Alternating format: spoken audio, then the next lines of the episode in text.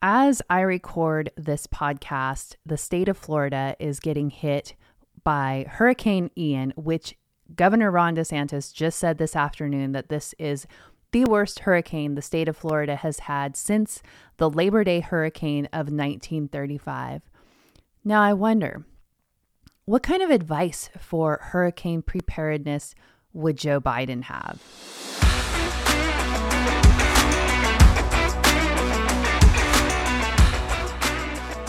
Hi, I'm Julie Barrett, and you're listening to the Womansplaining Podcast. I'm also the founder of Conservative Ladies of Washington. We are a group of like-minded ladies and gentlemen here in the state of Washington, and we're working hard to advance the conservative movement by electing conservative candidates and educating and empowering Washington state citizens to stand up, speak up, and take action to create real change in this radical left state of Washington. It is a challenge for sure, but we are here for it and we will not back down from this fight. You can learn about what we're doing and the issues that we are working hard on by visiting our website, conservativeladiesofwa.com. That's conservativeladiesofwa.com. There you can find out how to get involved. You can sign up to be a member. You can make a donation, and you can follow us on all our social medias. Now, if you're not in the state of Washington, I've got exciting news. We will be launching our national platform, Conservative Ladies of America, later this fall. So stay tuned for more information about that. Well, as I record on Wednesday afternoon, September 28th, the state of Florida is getting hit very hard by Hurricane Ian. Hurricane Ian made landfall about 3 hours ago, so about 5 o'clock Florida time, hitting in Fort Myer. Now, this made landfall as a Category 4 hurricane, but it is strengthening and it could actually be as high as Category 5. But the biggest thing with this is that it is it's moving very slow and it's bringing a lot of rainfall. So the state is going to have a lot of disaster. A lot of people are going to suffer damage to their homes, potential deaths going on. It's just catastrophic. And this event has been politicized. I mean, if you are a conservative, if you pay any attention to what's going on in our country, you know that Ron DeSantis and people on the left are very much at odds with one another. And people on the left really hate Governor DeSantis. I mean, it wasn't enough that he kept the state open during COVID. He didn't force masking. He didn't force injections. But on top of that, you know, we had him shipping illegal immigrants up to Martha's Vineyard a couple weeks ago.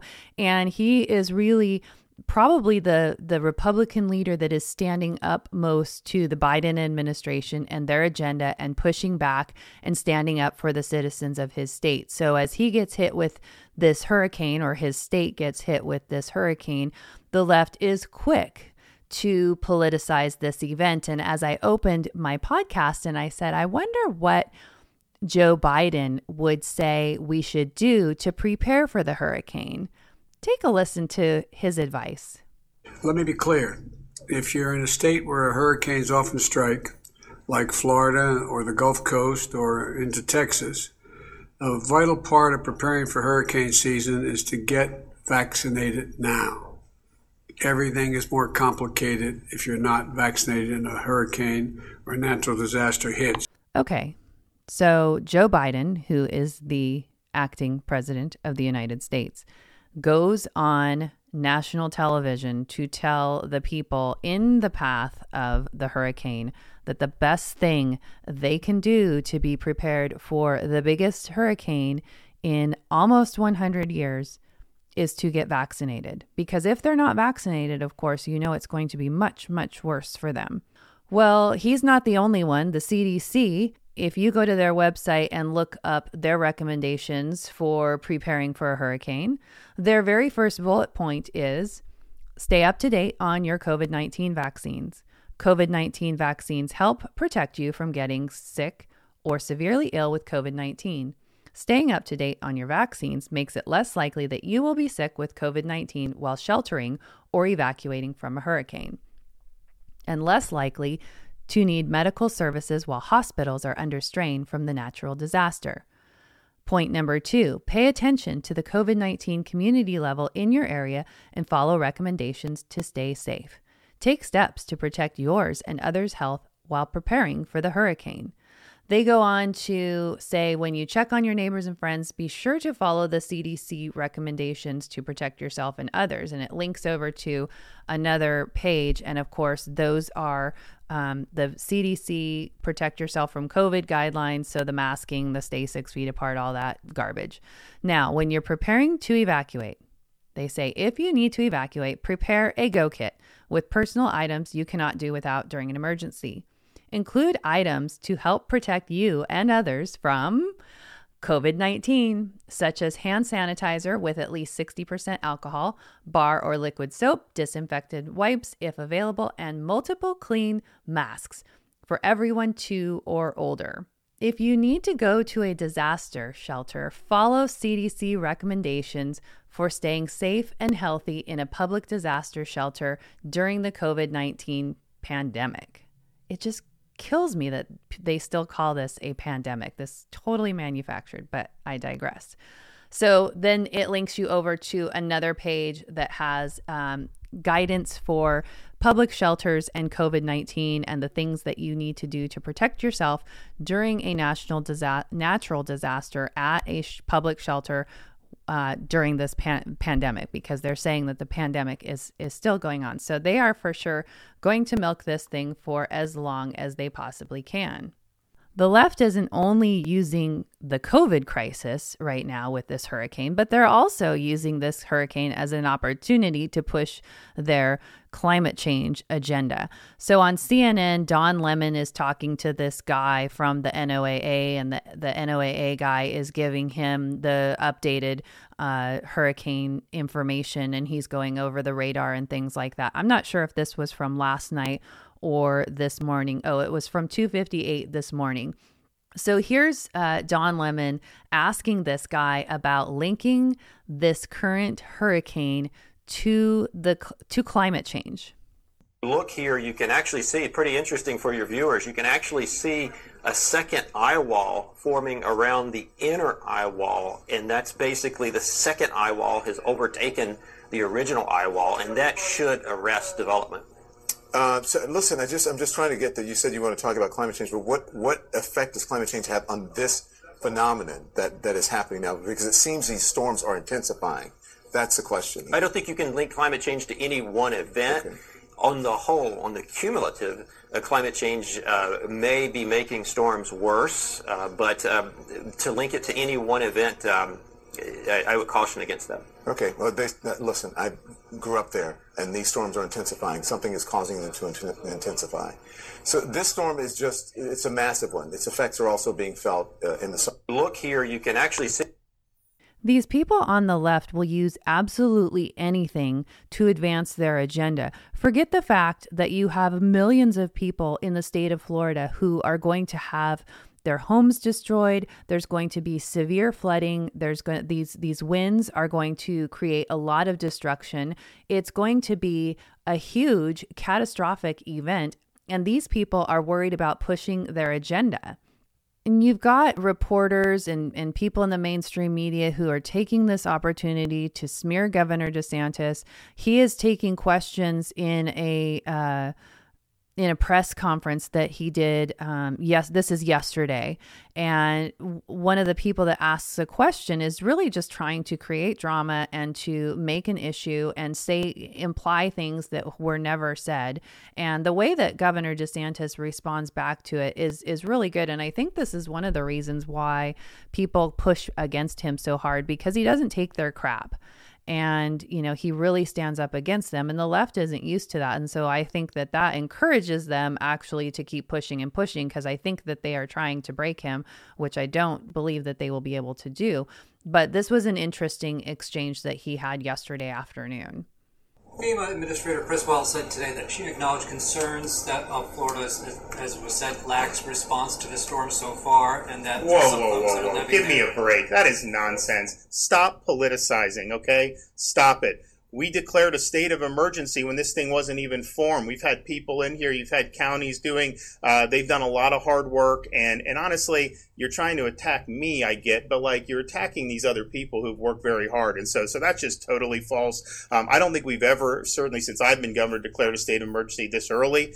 We made sure that we were very inclusive with it. We said that there was a lot of uncertainty, and we've worked to make sure the preparations that have been done and all the stuff. You talk to the people at the counties when they've needed something, stuff gets there very quickly because of what Kevin and his team have done.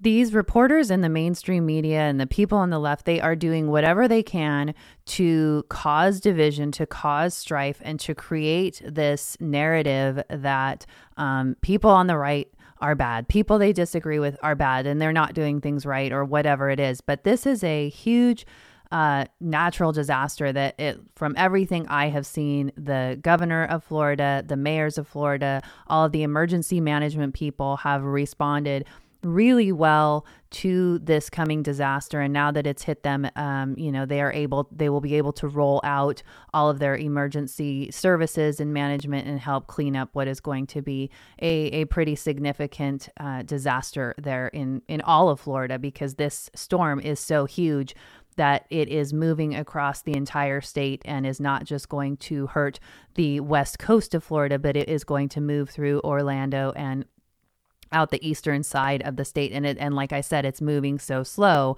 that it is just like wreaking havoc on the state of Florida. So God bless Governor DeSantis. I know yesterday, I think it was early in the day, that Joe Biden had contacted many of the mayors of the state, and he was getting some heat because he had not contacted the governor himself. And I think he responded to that heat by contacting the governor, which should have been his first call. But in the end, he did it. And it sounds like Florida has requested to get the help of FEMA. And it sounds like that is going to be delivered. So all in all, things hopefully will be delivered for the good people of Florida. I was watching a press conference this afternoon by Governor DeSantis, where he directed people who want to donate to the efforts. He said, please don't send stuff. If you want to help the people of Florida, the best thing that you can do is donate money. They're also looking for volunteers. Once this is over, they will need people on the ground. I will put this link in the notes, but you can go to volunteerflorida.org to donate to the Florida Disaster Fund. This is the link that Governor DeSantis gave in his press conference this afternoon. So I will put that into the show notes so you can go donate. Please share that too, because the people of Florida, they are going to need a lot of help. There's going to be a lot of destruction and devastation. And I think it's appropriate that we do everything we can, even if you can only donate $20, that's something that is significant and at least shows that you care. We have been keeping in touch with some friends that we have down in Florida. They're in the Sarasota area. We've been keeping in touch with them. They lost power this afternoon, but were still able to communicate with us through Facebook Messenger. They got cell service back a little bit, so we're trying to communicate with them. They are safe. Still super, super windy, a lot of rain. So please be praying for the people in the state of Florida as this storm moves through, and then as the cleanup begins in the days and weeks and months, I'm sure, ahead. Well, yesterday I went to the Washington State Capitol. I went to Olympia. I went down for a breakfast event with a friend of mine who is running for the state Senate in the 38th district, Bernard Moody. I went with him to this breakfast, and it was sponsored by the state Republican Senate, and it was kind of a mixer for the candidates and for the state Republican senators. So got to go down and do that and meet some of the lobbyists and some of those people and other candidates. That was fun. After that, we went over to the Capitol where I met with a couple of our legislators, Representative Jim Walsh and Representative Jesse Young. Jesse Young is also running for state senate here in Washington. And so if you are in his district, I believe off the top of my head, it's the 21st district, but I could be wrong. But if you are in his district, please vote for him. We have got to get the Democrat out of that seat. And Jesse has done a great job in the State House, and we are excited about him moving over to the Senate. So I met with the two of them to kind of discuss Conservative Ladies of Washington and our legislative strategy that we are going to employ for the 2023 legislative session. As I've mentioned a lot of times on the podcast, this last session was really my first time really being engrossed in the legislative session. I had done a couple of things the previous session, but I'd never actually sat through hearings and listened to floor debates and testified myself in a hearing. And so it was kind of a baptism by fire, shall we say. And I got really involved. I testified quite a bit. And I really felt like the Lord was showing me that the state legislature is the place where I need to put my focus and where Conservative Ladies of Washington needs to put their focus, because the state legislature, that's where the laws are being made. And if we want to turn things around in this state, we have to start with the legislature. We've got to start with the lawmaking. We've got to change the laws that are being passed. We've got to pass some laws and undo. I mean, there's so much damage that has been done.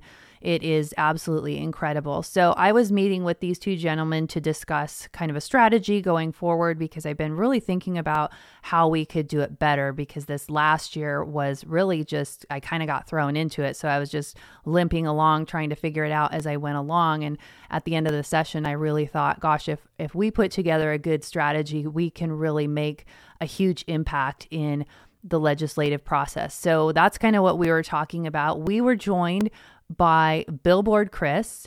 Chris Elston is a dad from Vancouver, BC. He goes around North America to the children's hospitals, the hospitals that are doing the gender affirmation surgeries. Those are the gender mutilation surgeries. And he goes around to college campuses and he wears a billboard that says things like children cannot consent to puberty blockers.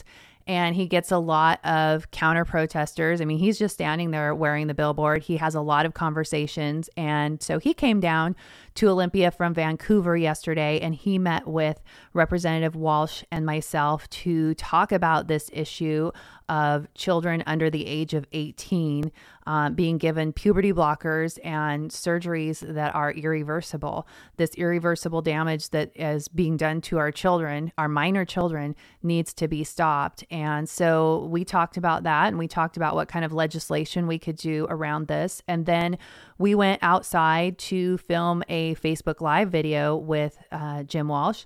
He does a Facebook Live every Tuesday and Friday. It's usually a Q&A because people are always asking him questions. He's fantastic on social media and does these consistently every Tuesday and Friday. And so he said, let's go outside and do my Tuesday Q&A. It'll be a little different today, and I'll talk to you guys. So we did this live video about, this very topic, and Jim talked about it from a legislative perspective, and then Chris talked about it from his perspective and what he does. And then, of course, I jumped in and talked about it from my perspective, especially as a parent who has been impacted by this and as the founder of Conservative Ladies of Washington, and how we will be working to impact the legislature in the coming year. And it was actually a really great video. It got a lot of views, and within, it was like 4 to 5 hours, and Facebook took it down. No reason. They just removed it. And so poof, it's gone. And we were very careful as we were making this video so as not to use any of the buzzwords that typically trigger the Facebook people. We were really careful about this. So my guess is that there was someone in the Washington State Democrat Party who saw this and did their part to make sure that we were taken down. And that, to me, is the biggest sign that we are over the target and that we are a threat to their agenda. And it just disturbs me. I cannot for the life of me wrap my head around the evil of people who want to do these surgeries, cut off body parts of healthy children. They will fight it. They will fight us to the end. And what I have to say to that is we will not back down. This is the fight. This is war. If you heard, last week I did an episode, this is war. And I firmly believe this is a war. I believe it's a spiritual battle, but our children are they're the targets of this war. And I think that you have parents on both sides of the aisle, regardless of their political persuasions. They don't want children under the age of 18 to be having these surgeries to mutilate their healthy bodies. I mean, it's normal for kids to, especially, I mean, when you're going through puberty, that is an awkward time. Obviously, I can't speak for boys, but I know as a girl, it's a very awkward time. Your body's doing these weird things. It's uncomfortable. And, there's a lot of stuff that's confusing as a teenager. And I think during these days, it's even more confusing than it was when I was a kid. And, we've got kids that are faced with this idea that gender is an identity and that you can choose between, 50, 100, however many genders, that there's not just male and female and that you can choose. So add that to the confusion of puberty and you've got a hot mess on your hands. And these people on the radical left, they are exploiting it and they are using tools like Facebook and other social media platforms to advance their agenda and to shut down dissenting voices. And I think that needs to be a message to all of us that it's time to step up our game. It's time not to be silent. If you are one of those people who doesn't say anything about these kinds of issues because you're afraid of what people will think of you or the names that people will call you, those days are over. And I am asking you to have courage, to be brave, to be bold, and to start speaking out about this, because if we do not get everybody speaking up and being willing to stop their silence, we are going to have a huge disaster on our hands and they are going to destroy a generation of children. And I think that we as adults, as Christians, as decent human beings have a responsibility to stand up for these kids. So that was our interesting story from yesterday. And I know that Representative Walsh is going to put out another video about it since it did get taken down, and hopefully he'll put it up on Rumble or something where it can't be removed. And when he does, I will be sure to share that with you. But regardless if you're in Washington state or any other state, they're doing this all over the country. So I guarantee they're doing it near you. Please go look up your local hospital and type in the search box gender affirming care and see what pops up. That will give you a good idea of what's going on. Most hospitals are putting it out on their websites unless they have gotten public scrutiny about it, then they may have taken it down. But I would encourage you to take that step and look at your local hospital and see what their protocols are and what services they are offering for, quote, gender affirming care. That is a really great place to start. And if you find anything out, I would love to hear from you about that. All of my contact info is in the notes. So if you've got information about that, please do let me know, whether it's in Washington state or beyond. I do know for sure it's in several Washington hospitals, including Seattle Children's Hospitals. And it is, of course, in all of our schools, because Washington state is so woke. We're among the leaders of the woke. We're right up there with California and New York. So it's time to step up and be bold and speak up for our children to help save our children. So I'm going to leave it there for today. I encourage you to please check out the links below in the notes, and please consider making a donation to Volunteer Florida to help the Florida Disaster Fund and all of the people of Florida that will be impacted greatly by Hurricane Ian. And I look forward to chatting with you again next time.